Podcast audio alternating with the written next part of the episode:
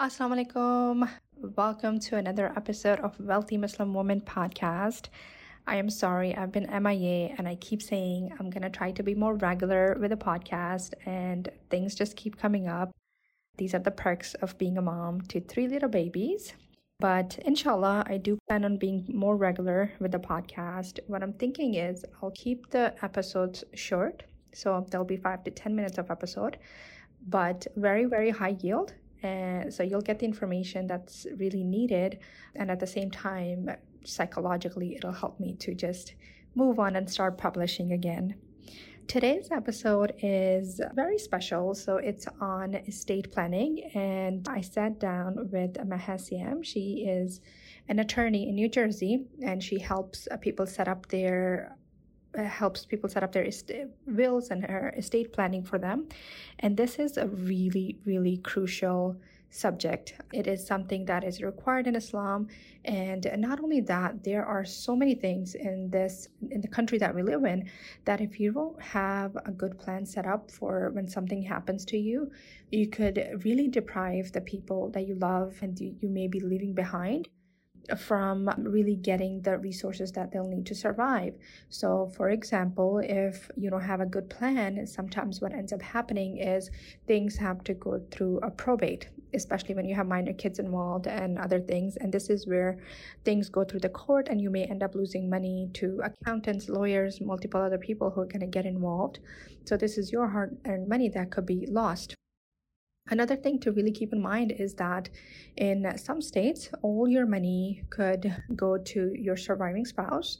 And what could happen with that is, you know, let's say they get married and now that assets become joint marital assets. And if something happens to your spouse, God forbid, all that money could end up going to their other spouse. So instead of having to go through your kids or your relatives or however you would want to have your money be seen. So it's really important to set up some sort of a trust if you have minor kids and so that you can assure that your money is going in to the people that you really love and care about. And it was really amazing speaking with Maha, and she helps uh, everybody set up these uh, wills and estate planning. And she can be reached at Siyam Law Center at gmail.com. That's S I Y A M Law Center at gmail.com. And she's also on Instagram, instagram.com slash at Siyam Law Center, S I Y A M Law Center. So do reach out to her if you still have your wills and estate planning that need to get done. And we talked about how this is actually a requirement before you decide to go to Hajj. And with things opening up with Umrah, this is all very important things opening up due to COVID with Hajj and Umrah and everything. So it's really important to get all this stuff done. And I'm very excited that she will be teaching a course inside of Wealthy Muslim Woman. And I will be releasing the course at a regular pace now. And really, the goal of the course is really help you create and leave a legacy behind through money by, you know, earning money and then really growing your money and investing it and really leaving a lot of money for Sadaqah Jariyah and other things. Okay, so I hope you really enjoyed this podcast and let us know if you have any questions. Sound like a Mehet. Thank you so much for agreeing to do this podcast. You have no idea how much I've been looking forward to talk to attorney about estate planning and what it all means. So thank you so much. Thank you for having me. I'm excited. so first we'll start with tell us a little bit about yourself. What do you do? Where do you live? Anything. I am so my name is Maha Siyam and I live in New Jersey. I have two kids under the age of three, but I'm surviving. And uh, I'm an attorney. I graduated from Rutgers Law School. And I worked in human rights in Palestine, actually. And then I met my husband there. And then we came back here to have our kids. And now I'm working from home and hoping to help Muslim families get their estate planning done to protect themselves and their kids. That sounds amazing. When were you in Palestine? I was in Palestine. So after law school, I worked here but I didn't really enjoy the work. And so I just decided, let me just move to Palestine and work in human rights there. Alhamdulillah, I found a good opportunity. And I worked for a good European organization. And then when I met my husband, got pregnant, came here, came back here to have the kids. So wow. Yeah. So it's right after law school and right before this. Yeah. That's amazing. And what made you choose estate planning? I know there's a lot of different law options, just like when somebody goes to medical school, there's like 10 different specialties or more they can pick. So, same in law. What made you decide towards estate planning? So, the good thing about law is you don't you don't have to like quote unquote study the specific thing that you want to do. So, when I went to Palestine for human rights, I mean, I did human rights clinic in, in law school, but when you show up, you could just start working, you get experience, you keep moving. So, when I came back here, obviously there's not really much of a human rights market too much and i wanted something that i can do from home so when i started talking to you know muslim friends and family i realized nobody had a will nobody had anything done. And i was like you know what? This is a good fit for my like work from home life because i could just get it done for people. It's really easy to do online and then just meet them in person and get all the paperwork signed. So that's how it really started to get into this kind of space. Wow. And what is estate planning? So, so estate planning is a very fancy term, but all it means is you're going to sort out your affairs legally. So, in terms of assets that you own, whether it's your house or your car, or even like the little knickknacks in your house that are special, that's one part of estate planning. Another part of estate planning is the planning of maybe power of attorney or your medical directive. So, that's like, God forbid you get into a coma. Who do you give the rights to to make those kinds of decisions? So it's really a complete package that covers things that can happen while you're alive, but maybe you can't, you're, you don't have the capacity, like mentally, to do something. And it divides up your assets after you're done. Okay. Is asset protection also part of this or that's separate? It is. So it depends on the client. So if somebody owns millions and millions of dollars, they really, really need a good estate plan to protect them tax wise, to protect them from going through there's a lot of inheritance taxes and things like that. It's like a really complex system. But if you have a simpler life, you can maybe need a simpler plan, like a will and like just a few little things. So it depends on the person and what's going on with them. And it depends on the state that you live in. Every single state has its own process and its own way of doing things. So I know mm-hmm. California has an extremely difficult process. So they really, really need good estate plans out there. New Jersey is actually one of the better ones. It's very straightforward. If you have your will and everything is like legally uh, binding, they get you in and out of the process very quickly. So it depends on where you live too. How can this help you create your future vision and really leave a legacy? So the way I think of estate planning, estate planning on its own, it feels very like technical and calculated. So the way I see it is instead of thinking about it just as an estate plan to think about it as your legacy. So like what's your legacy? What do you want to be remembered for? What do you want to leave behind? So as muslims we're actually required to have a will at minimum and a will is part of your estate plan. So for, uh, for every single muslim we're supposed to have our will. It's mentioned in the quran and it's mentioned the prophet ﷺ told us that we shouldn't sleep two nights in a row without having a will. So people hear that and they're like oh my god i had no idea it was required but then they sort of hesitate to even do it. Even though they find out it's required they still kind of are like i'll get it done eventually. And the reason you really need to get it done is the, the reason for the islamic perspective and the legal perspective are actually the same. It's to protect your family to protect your kids to protect your assets because without a will what's going to happen to your stuff? The every state has what it thinks is a fair distribution but you might not even agree with what the state has to to do. So for example in New Jersey, if you pass away and you have a spouse, the spouse gets everything. So your kids don't get anything, your parents don't get anything. If you wanted to give to charity, that doesn't happen. So if you want to do something, you have to write it out. Now, if you want to talk about the Islamic perspective, we do have a lot of inheritance laws in Surah An-Nisa. If you when you're reading the Quran, you see all these fractions and it like confuses most of us. so the way the super general way is the idea is that when you pass away, Allah subhanahu wa ta'ala owns everything. I mean, he owns everything when you're alive and when you're dead. But when you're dead and you're not part of this world, it becomes his decision and his directive to tell you what to do with your stuff. So when you do a will, if you want to do the Islamic option, which you're allowed in New Jersey, in the United States, you can do whatever you want. So you can designate in your will, I want my assets to be divided Islamically. So the super general picture is um, one third of your property you can do whatever you want with. You can say, I want to give it to this mosque or to this school or to my best friend, whatever you want. And then there's two thirds that follow all of these fractions in Surah Nisa. And the way it works is um, it's designed to protect everybody in your family. It's designed to protect your parents by leaving them something, your children, your husband, um, and anybody else that's in your circle. So that's what's beautiful about it is that it really keeps everyone in mind. And that's why we have to think about these things and we have to plan for them. It's really because it's out of love for your family and for your kids. Yeah. So one of the questions that I get based on Islamic um, share split is uh, wife has a lesser share than mother.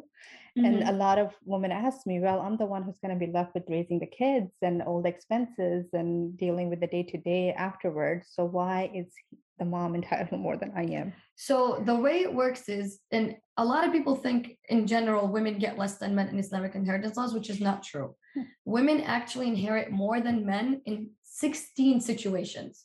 They inherit the same as men. I want to say in 10. I don't don't bind me to these numbers. Like I'm not good with numbers, that's but okay. there's definitely I think there's only four times that women inherit less than men. So that's the first point I want to just dispel that myth out there because everybody loves to say women get less than men, and we really don't. It's literally I think only four situations where we get less than men, and there's literally more than 10 or more different situations that women get equal or more to men, mm-hmm. more than 10 situations. So that's that. For the for why the mom gets more than the wife when the husband passes away, the children get something too. So when the wife mm. gets her cut, her kids also each got a cut. So when you add up her cut with her kids' cuts, as a family unit, they got a lot more. Okay. And that the amount for the mom is the idea, the way we see it Islamically is the mom's an old lady. She can't work. Typically, right? We're just right. looking at an average situation. So typically her son is supposed to take care of her, like in, in our mm-hmm. tradition.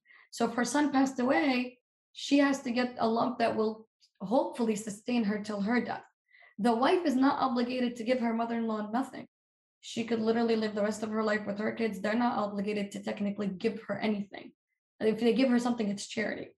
So the way it's designed is if the wife is hopefully younger, because the idea is if the mom's alive, right? Right. So if the mom That's is true. alive, we're assuming the wife is younger, the wife can work and she can supplement herself and her kids. And she's also getting control of her kids' cut when you think about it, because they're mm. living with her. But if the mom is dead, then the wife would get a bigger chunk because there is right. no mother-in-law in the picture. Okay. So she would get that. Right. And her kids would get mm-hmm. more. Yeah. So that's how it's designed. Yeah. And, and a lot of things will vary from, I guess, one family to another where the mother has multiple sons yes. too. And if the wife has brothers and yes. father as well, then she's probably inheriting from other exactly. her family as well. And the wife so, does live for her parents. Right. Like when the wife, yeah. if the wife passes away before her parents right. and she has money, she actually does leave her mom and dad right. something too. Yeah. So it's designed as a much bigger picture. And. I think as Muslims in the West, we've been conditioned to look at the family as extremely nuclear and extremely small. Yeah. Like in, in America, the family is your husband, your kids, stop. That's it. And in our Islamic tradition, that's absolutely not the picture. Your right. parents are part of your family. His mm-hmm. parents are part of your family. His yeah. siblings, your siblings yeah all of the yeah. other people yeah so it would be a lot more complicated picture to look at not just one small detail exactly yeah we'll talk a little bit more about inheritance for minor kids and how to protect that. But first i know you wanted to talk about legacy planning which has four different components and so yeah so i thought of like when i think of this stuff i think of it as like we said before like what is your legacy? What do you want to leave behind? So the first component is wealth planning. So obviously that's what you teach and that's why people need to learn it because you need to know how to grow your wealth. And it's not Uh, a look down upon in Islam to have wealth. You know, a lot of the biggest Sahaba were extremely wealthy and they used that money for good. So the idea in Islam is you can gain as much wealth as you want. If you're using it in the right way, more power to you. It's just a matter of like, don't hoard it and then say, oh, but see rich people, you shouldn't, you don't want to be rich, it's haram. Like, no, mm-hmm. not at all. Like wealth is looked positively on in, in Islam. So make sure to figure out what kind of wealth do you want to build. Everybody's different. Your metric for success is not someone else's metric for success. Somebody maybe wants a jet. Somebody maybe is just happy to have a mortgage-free home. Somebody might be happy to be able to give scholarships to kids in need. So figure out your vision for how much money you're going to need to meet that vision and keep learning. And that's where, you know, courses like yours come in where people are learning how to do that. The second part is the estate planning, which we talked about. It's to protect all of your property after you pass and how should it be distributed. The third part is your afterlife or akhirah planning. So that's when you're thinking about what am I doing in this life to plan for my hereafter. And that ties into estate planning because if you want to give a continuous charity, if you want to give part of your wealth away in charity, you have to put that as part of your will. So they really do complement each other. Heart planning is what I like to call it. Is what you leave, how you communicate with your loved ones that you love them, and what advice do you give to them. So you can leave a letter to your family and include it in your will. So when they actually access your will, they find this letter and they read it. You can leave little videos these days, so you can like leave specific messages. So all of these heartfelt things help them move on, help them grieve because as much as we want to pretend no one's ever going to die, like it's going to happen. Yes. So we might as well at least prepare not only ourselves in planning for our hereafter and, our, and in this life, what we want to leave behind, but also help our family grieve a little bit less. And part of heart planning is giving specific items to people that you love. So, for example, in my house, my husband's grandfather's hatta, we call it kafiyah, the Palestinian mm-hmm. scarf. So my son is named after that his great grandfather, that person. So I want to leave him that scarf. Mm-hmm. That's from his great grandfather. So if I don't put that in my husband's will, that this scarf is going to go to our son, it's probably going to end up in like storage somewhere, or they're going to give it away to donate it. Mm. You know what I mean? So even those tiny little items, you can put in your will this document. It's called a special bequest form. And it will give specific items in your house to somebody that you love, that you know would connect to that item. And that's part of your estate plan and it's part of your heart you know plan for your family and it keeps everybody connected it keeps everybody feeling seen and loved by you even when you're not around yeah and, and for me this podcast is part of my planning. Exactly. Oh, you know hopefully one day when i'm gone my kids can listen to it and, and you know it'll be there always. Yes you can write yeah. a book like your workbooks. Yeah. you can write a, a novel. You can write a self-improvement book any kind Anything. of something. You can leave a podcast that they can listen to. And even not just your kids, your podcast stays up. Any human that listens to your podcast benefits from it. That's also part of your akhirah planning because if you're directing people in a way that brings them goodness and brings them prosperity in a in a halal Islamic way, yeah. you're also it's like a continuous charity. It's yeah. it's knowledge that people are benefiting from, yeah. which is one type of a continuous charity too. Right. Yeah. So all of these things, if you, when you think about them and you like have a vision of it, you start to make better decisions in your day to day life because you're thinking like what am I doing that's good for my akhirah, good for my dunya, good for my kids, good yeah. for everything. Yeah, exactly. And I've talked about donor advised funds, which is where you open up an account, like it's almost like a charity account, but you can contribute money to it on a regular basis mm-hmm. and invest it, and that money grows and it could continue growing, you know, until their stock market, until this dunya exists and giving out certain percent on your behalf even after you're gone. Oh, that's beautiful. So it's like Sadaqah Jariyah that just continues and you don't have to designate your kids or somebody else to do it. Like it just automatically just goes on forever. See, that's amazing. And that's amazing. one way to even like keep our mosques sustainable.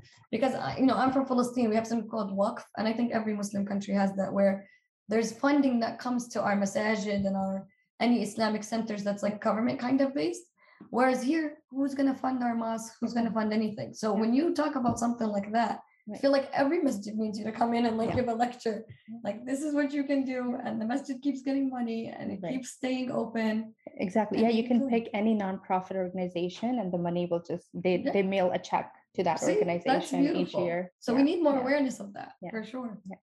So, talking about Islamic inheritance laws, how the asset protection, so you have a choice, I guess, living in the US, so you can decide mm-hmm. to go with the traditional law or you can pick it Islamic. So, it's not forced, like you don't have to yeah, pick. 100%. The, okay. In, in the United States, it's up to you.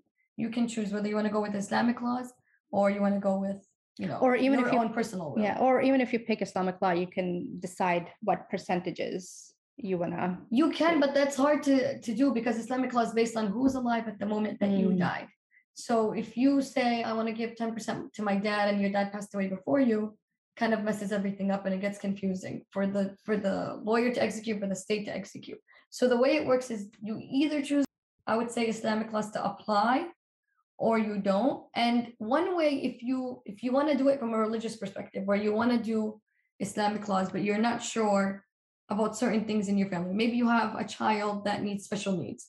So they need extra care, extra funds. What you can do is you can put that in a trust. So that does not violate your Islamic laws at all. Because when you do a trust, you're designating money to this child, for example, and that money is while you're alive, you can do whatever you want with your wealth. You can actually give all of your wealth to your favorite kid right now. You know what I mean? So through a trust where it's like, you know, my kid can't access this until they are 30 years old. Right? So it won't even go through your will. It won't even go through probate. It won't even go through anything. And it won't count as a loophole to escape Islamic inheritance laws. When Yeah. you're alive, you can do whatever you want. Yeah. It's up to you. It's just a matter of from an Islamic perspective, again, not a legal perspective, but from a religious perspective. If you want to follow, you know, the way the Quran says it, it only is binding on you when your soul leaves your body. While you're alive, you can do whatever you want. And the, the benefit of living in the United States is there's trust, there's donor funds, like you said. There's all these like different financial products Yeah. that you can put your money in and do whatever you want with it. Yeah. So you can kind of have the best of both worlds. Yeah. yeah. Talking about kids. So when the kids are minor. Yes, that's super important. And it's one of the things that really stresses me out when I see Muslim families that don't have wills. So a lot of Muslim families in America, I mean, some of us have our relatives around us, but some of us don't. Maybe we're the only mm-hmm. people that immigrated here and we literally have no family, we just have friends. So even both situations, the reason you need to have a will and you need to name guardians for your kids is God forbid. And this only kicks in if both parents passed away. If one parent is alive, obviously the parent take the other parent takes them. Mm-hmm. But like if both parents are not in the picture, you need to decide who takes your kids because if you don't, the state will step in. Sometimes in extreme situations, they will take your kids, put them through a foster system until they can figure out who's the best fit to take them mm-hmm. on. So even if you're volunteering to take them, they're not going to technically automatically give them to you because they're worried. What if you're a bad person? What if you're an abuser? Like they don't know you. So if you're not named in the will as the proper legal guardian, they might take your kids and try to figure this out. Mm, Another problem that might happen is let's say they don't do that. Let's say one of the grandparents takes the kids. Now the other set of grandparents maybe is like, no, I want the kids. I want to raise these kids. And now the grandparents get in a fight, or the uncles or the aunts, whatever, like the siblings of each parent. Whoever it is, they might argue over, like, no, I'm the better fit for these kids, and I'm the better fit for these kids. And their intentions are good. They love the kids, they just want to care for them. But what happens is each person thinks they're the best fit, and then nobody's agreeing, so they're going to sue each other. And that's going to cost money and lawyers and stress not only the people in the lawsuit, but stress the kids out because they don't have stability. They know that my aunt is fighting with my uncle or my grandma's fighting with my other grandma. It's not, a, it's already, they're going through enough of a trauma, losing both parents. So what you need to do is you designate, you sit down, you agree who you want to be the first option for your kids to have a guardian and a second option. This way, let's say you chose your mom your spouse's mom can't come in and be like, no, I'm the one who's going to take them. Well, it's legal document. It's already here. I'm sorry, ma'am. Yeah. She's the one with the legal powers. So when you do that, now your mom can be mad at you, but you're gone. So she won't be able to fight with the other grandma. So it actually solves a lot of problems. It solves Yeah. a lot of legal problems, money problems, even emotional problems, because they can't get mad at the person that was named in the will. They were named. What are they supposed to do about it? yeah. and they could at least foster a collaborative relationship maybe the kids visit you once a week maybe you know things like that. it becomes a more open conversation versus we both have rights and we're both going to fight for them Yeah. clears the air for everybody Yeah, and, and I know some people ask, you know, why do I need a will? I don't have a lot of money, and Mhm. this this shows how Yes. important. Even if you if you have kids, you know, you, you need a will. You need some sort even of if you have zero document. money if you have a kid under 18 just get a will done Yeah. just for that term like Yeah. you know just at least put that in there so that if god forbid something happens it's already solved it's already clear because we hear stories about other people like remember the kid in canada they died at the light right Oh before their house God, he lost both his parents he lost his siblings in one day and god Yeah. forbid i hope that not, never happens never to anybody happens, but yeah. none of us plan for that. None of us are like, oh, that's you know, God, it happens. It just happens randomly. So we don't want any of that to happen. And I do want to stress for any parent that's already a single parent, if you are a widower, Yeah. you have to have a will. You are the last person standing. There is not a lot of options. You need to name the people who are in charge of your kids and who will take care of them if God forbid something happens to you while they're to you. still young. Yeah. Another thing I want to say is if all of your family is abroad and you don't have any family here, you can name a temporary guardian of somebody you trust. Maybe it's your best friend. Maybe it's, you know, somebody from the mosque that you really trust, whoever it is that you feel. And you can tell that person, listen, I'm going to name you as a guardian. Are you okay with it? They say yes. Then you tell them, here are my instructions. If anything happens to me, this is my family's number. This is their how you contact them. Call them in my, you know, original country coordinate and figure out maybe sending the kids there or whatever. But once that person has legal guardianship of them, they can take the kids and send them to your parents abroad or to your sister abroad or whoever. But if there's no guardian for the kids, and your whole family's in another country and they don't have citizenship, they can't come here, your kids will go through the system. Yeah. And they will be unreachable until they're post 18 if they know their grandpa's number. Yeah. They know their grandma's number where they're on. So it's really, really like nobody wants to think Yeah. about these things because they're stressful. But all it takes is a piece of paper with some proper legal binding signatures and stamps and all that jazz. And you can sleep and you can relax and you don't have to worry about it anymore. Yeah. They said the two things that are certain are taxes and death. We're Hundred all, we're all gonna experience that. So we can't deny it. They can't live in fear of, you know, not thinking about it. So since we're talking about kids, let's talk about inheritance for kids. So as you said, if a spouse dies, usually if you don't have anything, it goes to the other spouse. So how can one protect the money not only for the kids but also from the kids if you have minor Mhm. kids? So you don't want them in, to inherit a bunch of money even when they turn 18 Yes. because they're not going to be, you know, smart. Frontal lobe is not as developed, so you don't want them to inherit all that money. So, uh, Yes. so are there ways to protect money for your kids and from your kids? Absolutely. So you can create a trust, and in the trust you can put the money. I mean, you I think we all hear the phrase trust fund babies, or you know, it's not just for multi-bazillionaires. You can do it for whatever budget you have. Mm. So you can leave a trust and you can designate that the trust is only accessible to your kid at a whatever ages that you want. And you can even designate that they don't get the full amount. So you can say at 22 they get this much, and at 27 they get this much, and at 30 they get this much. You can even say that the money can only go for college expenses until they're 22, and then afterwards they can get the rest. So there's a lot of ways where you can give them the money without letting them blow it on whatever kids are buying these days, sneakers, I don't know, or, or mm-hmm. bags. So just you can make sure what ages you want them to get and even what they're accessing it for. And you mm-hmm. can usually people put a guardian on the trust, whether it's a family member that they trust, obviously, because you have to pick someone you really trust because that person who's the guardian of your child's trust, they can do a lot. They have a lot of a lot of power.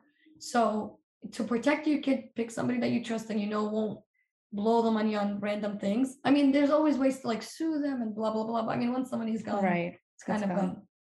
But like, make sure it's somebody you trust, and if anything, you could even hire a lawyer Right. to be in charge of the trust. But obviously, they're gonna get money Yeah. for their managing of it. Not only lawyers, I've heard some of the big institute, the financial institutions Mhm. do it as well. So like Yeah. banks, like Oh, you yeah. can go to Chase Bank and they may offer the services where they'll hold the money and they'll be able to allocate Exactly. money to your kid when you're not there. So like exactly. yeah. big So find out yeah. which you know which Yeah. system works for you. So they may have obviously fees involved, but it may be worth it if you don't have anybody else that you trust. Mm-hmm. Exactly. Yeah. Exactly. Yeah.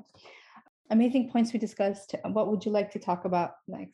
I do want to make a note for our converts that are in our community. So if you are a convert, if you know any converts, I would love for you to share this information with them.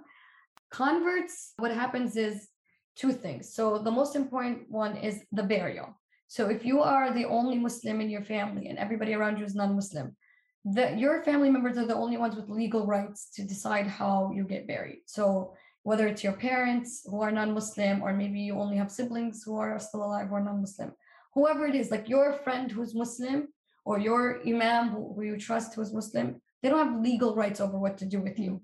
So it happens a lot of times if if, if the if our Muslim convert doesn't leave a will, their non-Muslim family does their burial in the reg- religion or the tradition that they come from. Hmm, not because of like anything malicious but because they don't know anything else. If if they believe if they belong to a certain religion or tradition they don't know what what you wanted to Yeah. do when you converted so they'll just go through their system and that's really not good because you want to have a proper muslim burial you want to have a proper muslim washing of your body you want to have the prayer that's done on you for the janazah so you really really need to have a will to designate how you get buried you can even put what cemetery you want that's a muslim cemetery you can even put what mosque you want to be sent to so that they can do the, the rituals for you.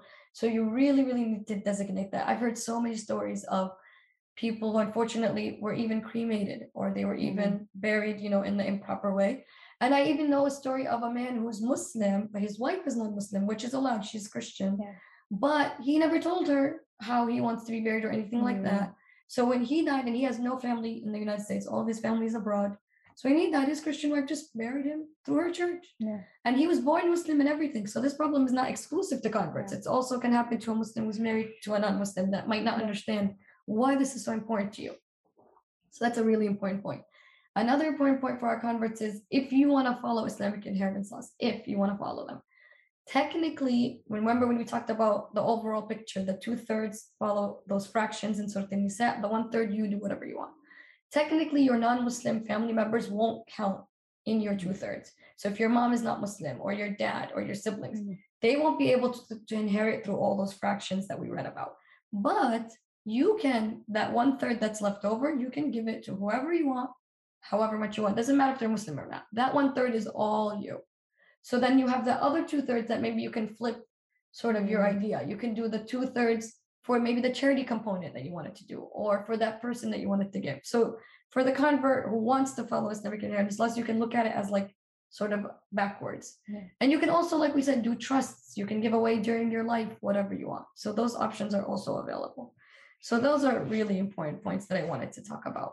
Another Islamic point is Hajj. A lot of us, inshallah, we get the opportunity to go to Hajj one day. People sometimes forget that Hajj is a rehearsal for the Day of Judgment. You're wearing, at least for men, they're wearing the white kind of thing that's supposed to remind you of being buried. You're doing all these rituals. You're coming back to, to the house of God. It's supposed to sort of put like your akhirah glasses on. You're supposed to think of the Day of Judgment. So before you go to Hajj, traditionally you're supposed to pay off all of your debts because God forbid something happens to you in Hajj, at least you're clear. You're supposed to seek forgiveness from anybody you've hurt um, or forgive anybody that's hurt you. And the third thing is you have to make your will before you leave because the idea of Hajj is like, I'm going to, your mindset is supposed to be an akhirah mindset. Hmm. So you're supposed to put yourself in the idea of, I'm kind of leaving this world and I'm going to the next life. The mindset, at least, it's like a rehearsal. So you have to have your will done before you go to Hajj. And I think it's a good, like, sort of deadline and reminder for yeah. Muslims to get all this stuff done. Like, I had no idea that was a requirement. Yeah. So you have to get your will done before you go to Hajj because yeah. it's a, considered a huge journey. It's considered from an emotional perspective, it's big, and also from like for us who live far away, you're traveling, you're going going through all these motions. So you have to make sure you get all of that cleared out. Wow. So those are really yeah things I really wanted people to make sure they keep in mind. Yeah. And you got to pay off all your student loan debts too. oh yes, hopefully, hopefully. I know it's rough a lot. Yes. It's rough in the United States. Oh my God, yes. To get through all of these things. But also, you know, when you think about the continuous charity that we all love, giving somebody a scholarship is a continuous charity. Every, you know, they graduate from medical school like you, every time they treat somebody, every time they help somebody, that goes into your akhirah bank. You're like collecting.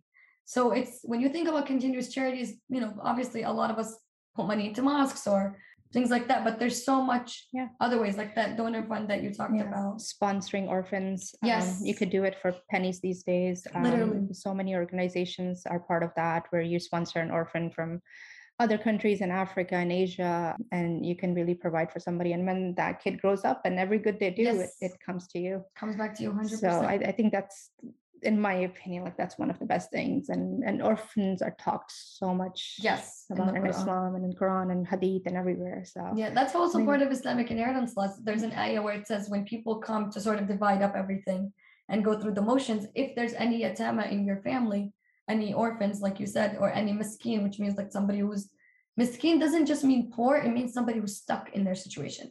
Mm. So maybe they have an injury and they can't work ever again, or maybe they're just going through a lot of just negative things at the same time. They can't seem to get pull themselves out of this situation. When those people show up to like the dividing of the assets, give them, you know, leave them some wealth, leave them something to help them out. So they're definitely even part of this whole system too. Yeah. Thank you. Oh my God, I learned so much from you. And before I end, uh, the other interesting fact that I learned from you regarding the gown and the graduation oh. hat, I want you to share it with everybody. okay, so this is like a little random, but I, me and Siyam were talking before the podcast, and I was telling we were talking about education and all of these things, and we were saying how I was telling how graduation gowns are actually inspired by Muslims, and we a lot of us know that the first university in the world was made by a Muslim woman, but also that the the actual dress that people wear during their graduation, the long sleeve, long gown, that's was designed by Muslims. And the reason the cap is a square is because during their graduations, they would put the Mus'haf, the Quran, on their heads and when they're walking. And the idea was, yes, you're graduating from university and you gained all this knowledge, but you have no knowledge above Allah's word and above the Quran. Mm-hmm. So that's why we all walk around with these square graduation caps all the way in the United States. It comes from our tradition, it comes from our legacy. And that's why I'm when it, what I, what I want to leave people with is please do not look at getting your wills done or anything like that as something morbid, as something depressing, as something you want to shove under the table. Think of it as your legacy plan. Have a vision for your life. Think about it like we talked about the four components the wealth planning, learn how to grow your wealth and how you want to, obviously, in a halal way, how you want to grow it. Learn about estate planning. What will do you need? How do you protect your kids? How do you protect your assets? How do you want to divide up your stuff? Learn about your akhirah planning, which ties into your estate plan. What charity do you want to leave that is beyond your life? What good do you want to give into the world? A podcast, a book, helping, you know, an orphan, anything. That's all continuous that will build in, in the afterlife for you, inshallah. And think of your loved ones. Think how can me leaving not be as traumatic as it's going to be? I'm sure everybody's going to love you and miss you and lose it but there's a way to sort of do it in a way that won't be as bad and because of technology i mean like you said your kids can listen to your podcast anytime they miss your voice and that's such a beautiful thing. And because of technology you can really do that for your kids so i do recommend doing that. Also if even if you have babies you can make them an email address and you can email them. One way like one good thing is you save their email so they don't have yeah. to write one two three four five at the end of their name. You actually get it as soon as they're born. Mm. But you can send them messages whenever. If they do something yeah. cute you could just tell them oh you did this today and i loved it.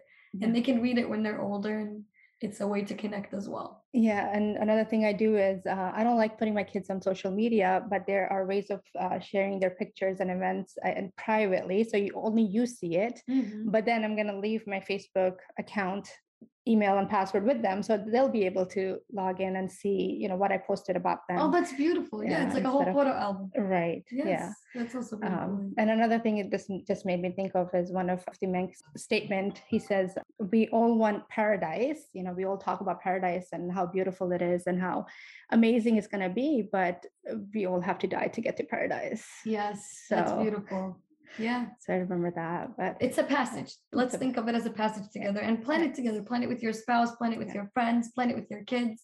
What do they want? Yeah. Maybe they saw something like one of your daughters loves a specific pair of earrings. Like yeah. make it an emotional connection. Make it something that's loving. Because like you said, t- death and taxes, we can't avoid them.